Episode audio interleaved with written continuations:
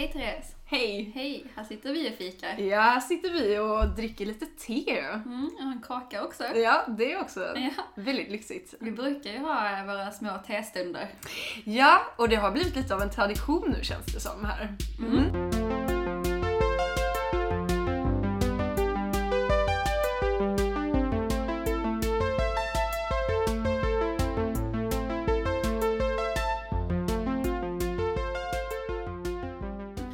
du hittat på något kul idag då? Ja, faktiskt något eh, lite annorlunda än eh, övriga dagar. Jaha, vadå? Mm, sätta upp julgranar.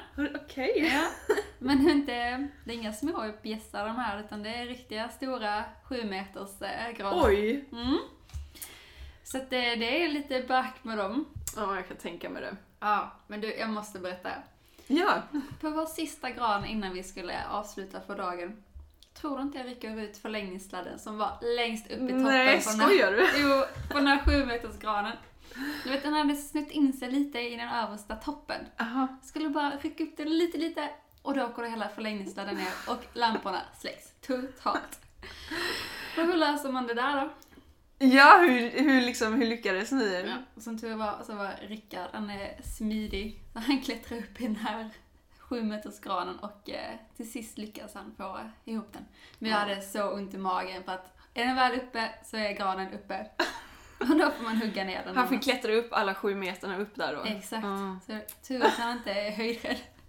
ja, eller jättetjock. För annars hade granen ramlat. Men eh, berätta vad du eh, hittat på idag. Ja, men jag har inte haft så jätteintressant dag. Det intressantaste faktiskt, det var att jag, eh, jag äntligen fått min nya tidning som heter Town and Country. Det är min favorittidning. Alltså berätta, jag, jag har faktiskt inte läst den. Nej, men det, ja, det är lite blandat av allt möjligt och det har ju såklart med England att göra. Åh, älskar England. Ja, eh, och det är allt från mode eh, och trädgård. Men Martina, skulle du säga att du är lite av en anglofil? Jag måste erkänna att jag är lite åt det hållet jag. Ja, Mm. fast ja, vi kanske får förklara vad en anglofil är. Ja, Och det är ju en person som är i princip besatt av England. Men kanske nödvändigtvis inte bor i England. men eh, hade du kunnat tänka dig att flytta dit framöver? Eh, åh, jag skulle nog vilja bo i England någon gång i livet. Det hade varit riktigt kul tror jag. Alltså det är ju helt fantastiskt Ja. där. Alltså jag älskar ju både liksom storstan och landsbygden. Landsbygden är för övrigt liksom helt fantastisk. Det är ju åh, det är liksom inte mycket som kan mäta sig med. Nej, det är faktiskt svårt att beskriva och det är inte alls som här hemma i Sverige. Nej, nej, det är ju liksom, eh, nej det är något helt annat där borta och både liksom att de har, eh, de har ju först och främst en, en sån liksom mycket större trädgårdskultur jämfört mot vad vi liksom har i Sverige och eh, de har bevarat mycket, inte bara liksom det här med trädgård utan det är någonting, även liksom, det är en kultur att fortfarande liksom eh, landsbygden lever och man Mm förvaltar de här gamla trädgårdarna som finns i landet och sådär. Liksom, det är väldigt viktigt för engelsmännen att göra det. Ja, det är mycket historia bakom när man, Mm. och det märker man verkligen när man Mm. besöker de här platserna. Ja. det, är mycket som har hänt här. Ja, Och det gör det också extra intressant att besöka de här platserna. ja precis. Jag tror vi svenskar är nog lite svältfödda på just det här eh, eh, vackra trädgårdar, skulle jag nog säga.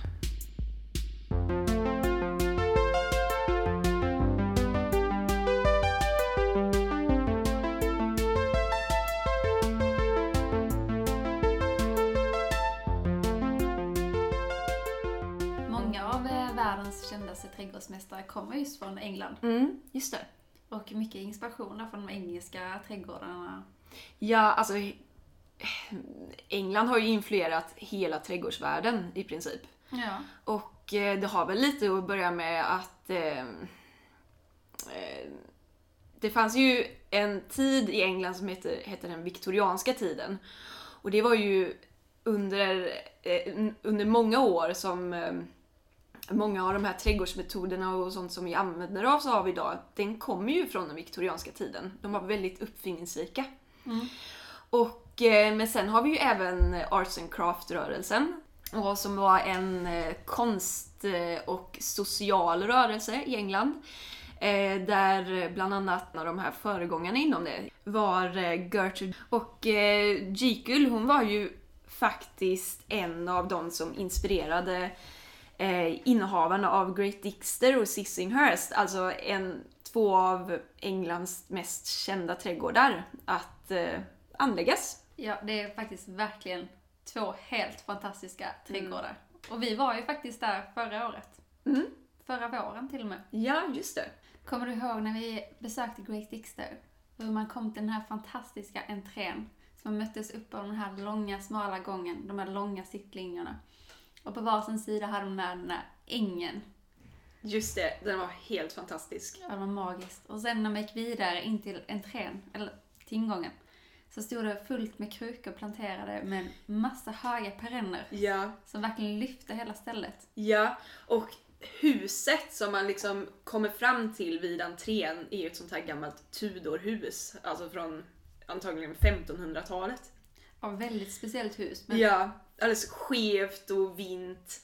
Och så som du säger den här entrén då som var helt liksom eh, krukor och allt möjligt som bara liksom fyller upp hela entrén så man knappt ser ingången. Ja, och de här färgerna, det är liksom, det är inga mesiga färger. Nej, nej. Det är riktigt eh, tryckande, färgsprakande. Ja.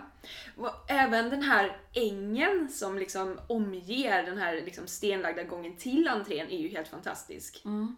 Har läst att det är eh, Christopher Lloyds mamma då, Mhm. som eh, var där från början, att hon eh, anlade den här ängen.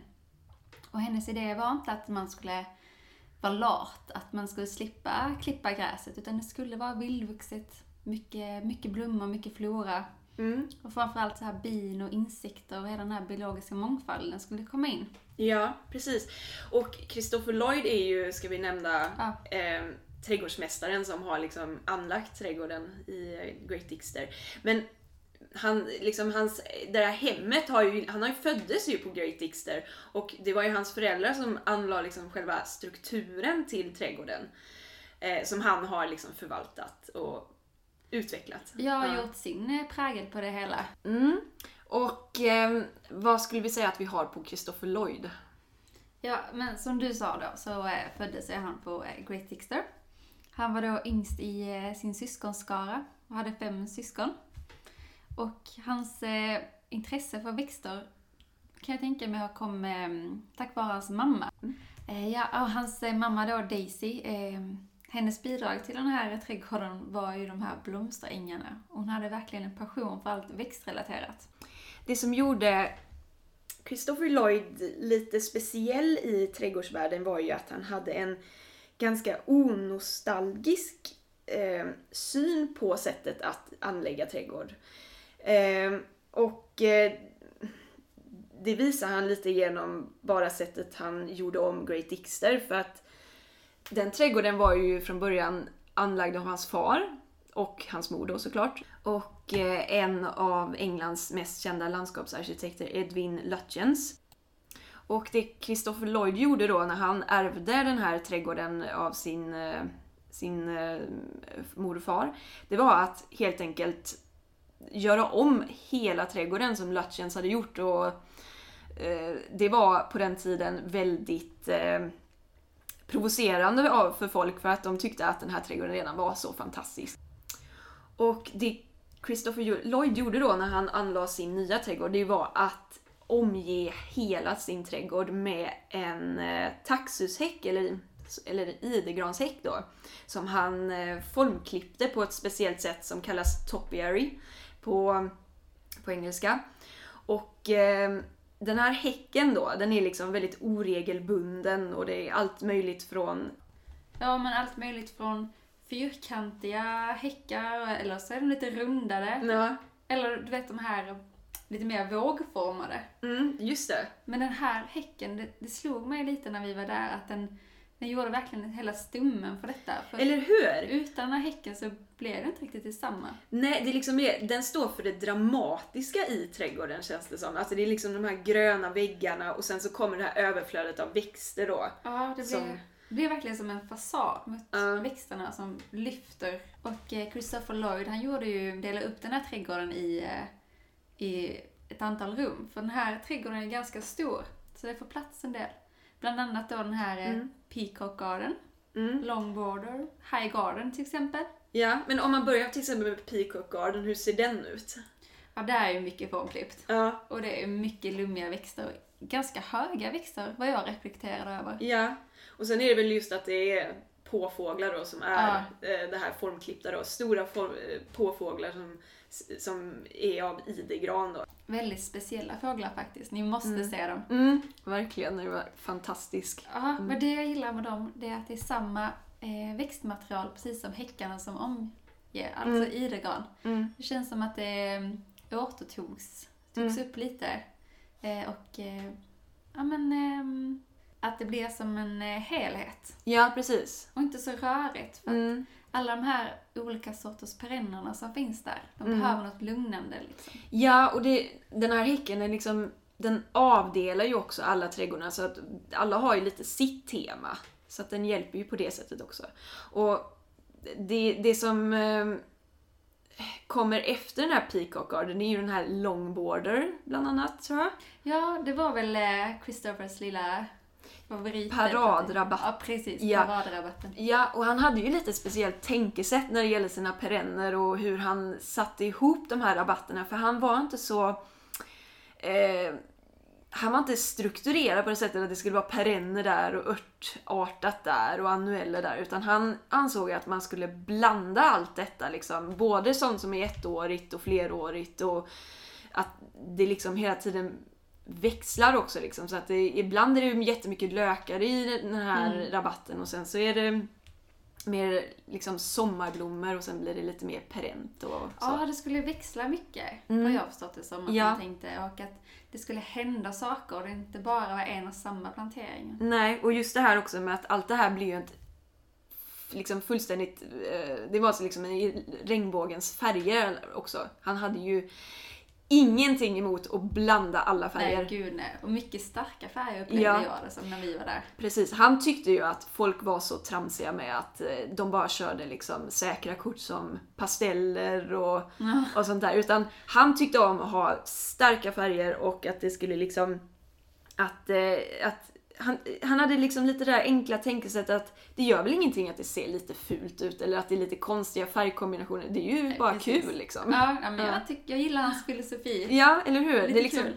enkelt, eh, enkelt sätt att tänka och inte så medvetet. Han var ju väldigt mot trender också. Han tyckte ju fashion comes and goes, sa, liksom, sa han. Och att det, Ja. det är, han tyckte bara att man ska köra på det man gillar. Han, var, han tänkte nog inte så jättemycket när han blom, liksom blandade sina blommor. Ganska skön snubbe ändå, tänker jag. Ja, eller hur?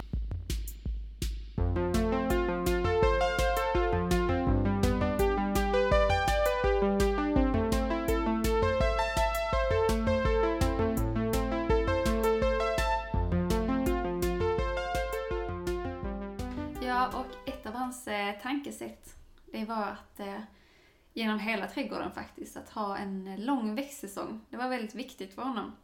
Och, och att man hade liksom en stabil grund i de här planteringarna. Till exempel Mm. träd eller buskage, vintergrönt. Ja.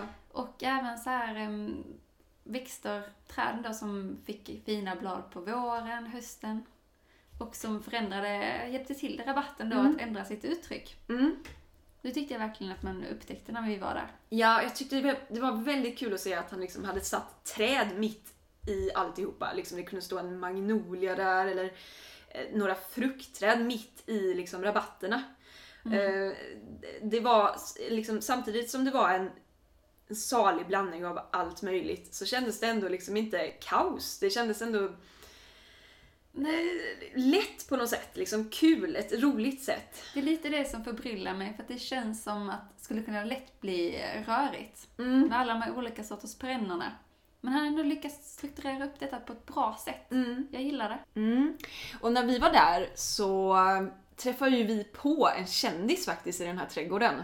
Ja, tänker du på Fergus? Just det, Fergus Garrett ja. Ja, han var lite rolig faktiskt. Ja, ja. Han, hade väl, han, han hade en liten eh, historia om... Om, eh, om sina agapantusar ja. Ja, Han, just det. Så han det. var nog lite besatt av agapantus. Ja, det var mycket. Agapantus, agapantus. Ja. Men det var faktiskt ganska kul att lyssna på honom för att man märkte att eh, mycket av det han berättar kunde man eh, återspegla i Christopher Lloyds eh, tankesätt med Mm. med växter. Mm, just det. Och de två har väl jobbat ihop en, några år? Ja, de, han, han var nog lärling lite hos Christopher Lloyd tror jag. Ja, jag för mig det också. Ja.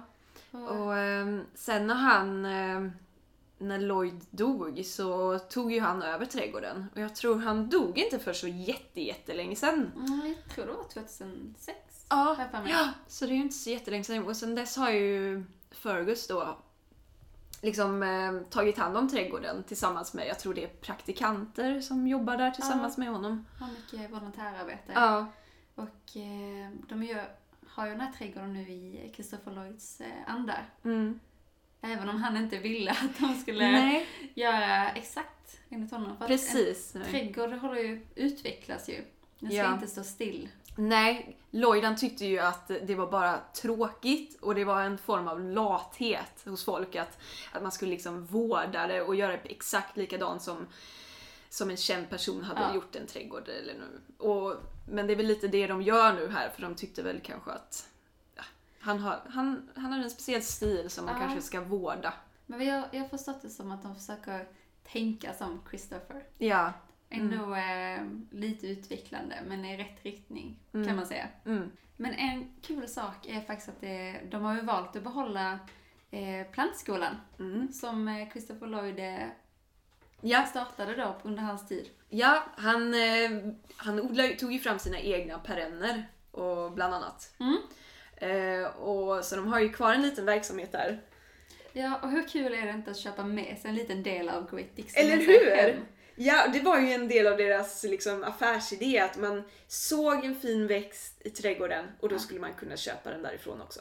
Ja, man blir liksom in- inspirerad. Ja, Och Då verkligen. vill man ju ha det hemma hos sig Ja, också. verkligen jättetrevligt. Det, det kände jag när jag var där. Ja, eller hur? Ville Ja. verkligen ha de här Nej, problemet var att man ville väl ha det mesta som var där. Ja, lite svårt att få med sig hem till Ja, Sverige bara. lite grann. Ja, men för övrigt så hade, fanns det ju lite, lite annan verksamhet i trädgården också. Ja, Eh, ja. Ett café, var det det Café. du tänkte på? Nej, men Nej. alltså Christopher Lloyd var ju väldigt förtjust i sina hundar. Åh, Han var ju det. en väldigt eh, stor taxentusiast ju. Mm. Och eh, han hade flera taxar under hela sitt liv. Och alla de här taxarna de eh, döpte han efter olika blommor då, som till exempel Tulip, Kanna och Dahlia. Åh, wow. Och de här taxarna de har ju liksom eh, de har ju liksom varit med han hela tiden och hans anställda som har jobbat och hjälpt han i trädgården de har ju liksom fått sin beskärda del av de här taxarna. Åh. Och jag vet en liten historia om till exempel Dahlia som var ett riktigt matvrak. Hon älskade mat, hon tog varenda tillfälle. Och en gång så lyckades hon äta en, en deg som Kristoffer då hade satt på ett bord. Va? Ja, ja, En ja. deg? Ja, som den satt på jäsning. Så hade den här Dahlia då, hon hade hoppat upp på bordet och ätit upp hela degen. Ja, det där kan inte ha slutat bra. Nej, men hon mådde väldigt dåligt alltså, så, sa de. Eh, hans, en av hans anställda de sa att hon låg där i trädgården med den här degen i magen och hon blev bara större och större, den Oh-oh. stackars hunden. Gick det bra? Ja, det hade gått bra tydligen. Ja, överlevde. Ja, det gjorde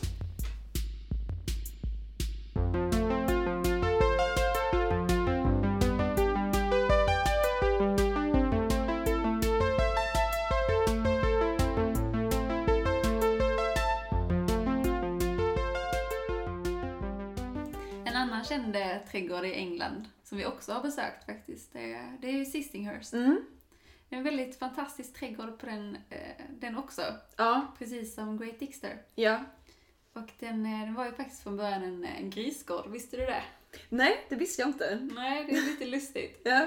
Och den har ju även eh, använts som eh, ett fängelse för eh, franska sjömän. Jaha. Ja, Ja. På, på 1700-talet. Okej. Men nu, det mest, eh, den är kändast för trädgården, det är ju faktiskt för eh, paret som bodde där på 1900-talet. Mm. Ja, det är vita Mary Sackville och hennes man eh, Harold Nicholson. Mm. De har ju då tillsammans, eh, ja, de har ju då tillsammans eh, byggt upp eh, Ja, de köpte trädgården 1930 eh, och det var väl den främsta anledningen var för att de ville göra en trädgård av den och så de började anlägga tillsammans då eh, Vita hon var väldigt duktig på blommor och växter medan Harold han var väldigt duktig på arkitektur och eh, liksom eh, skapa strukturer och sånt i, och göra ritningar på det. Så att tillsammans så kompletterar de med varandra och, ville, och så skapar de den här trädgården då som är, har blivit så himla känd.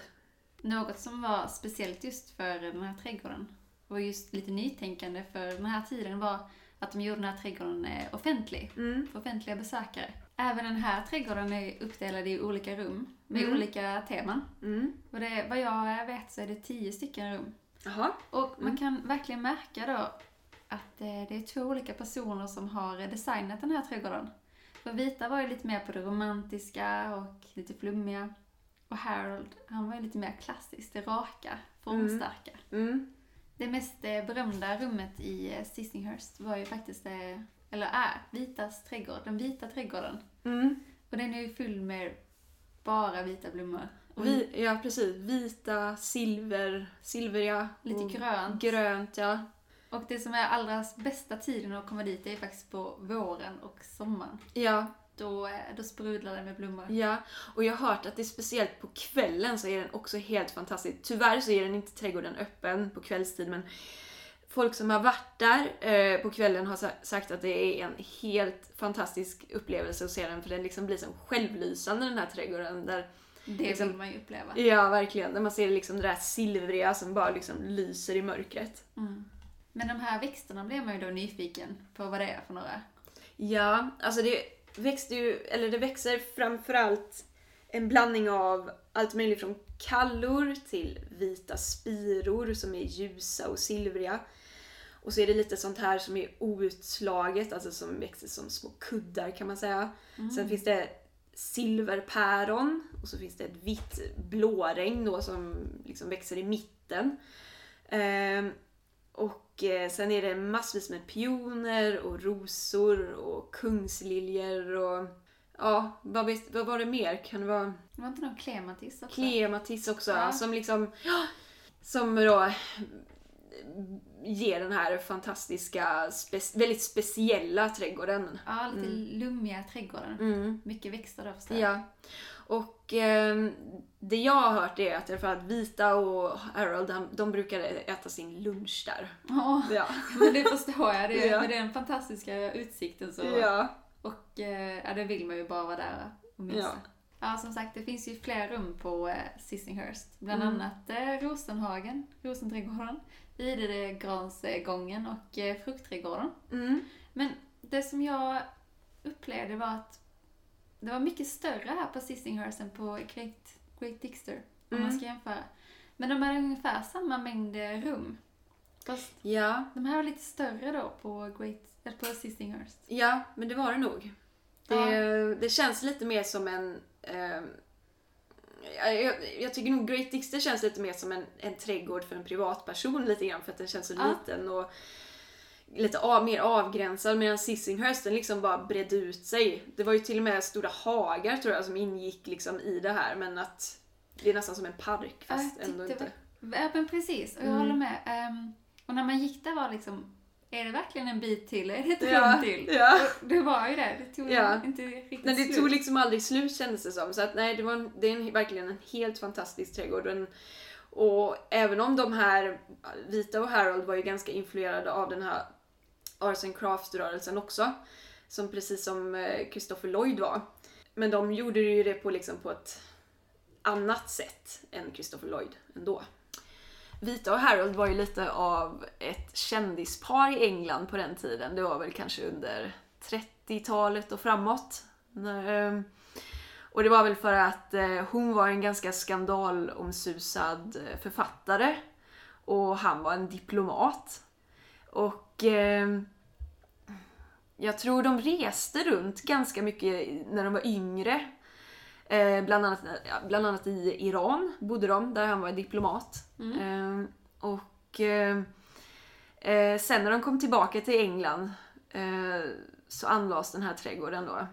Och många har ju liksom diskuterat lite vad, som, vad det var med Vita som gjorde att hon blev så inspirerad att hon anlade den här trädgården. För den liksom, man undrar ju lite vad det har kommit av. Liksom, har det kommit Mm. av hennes resor tillsammans med Harold?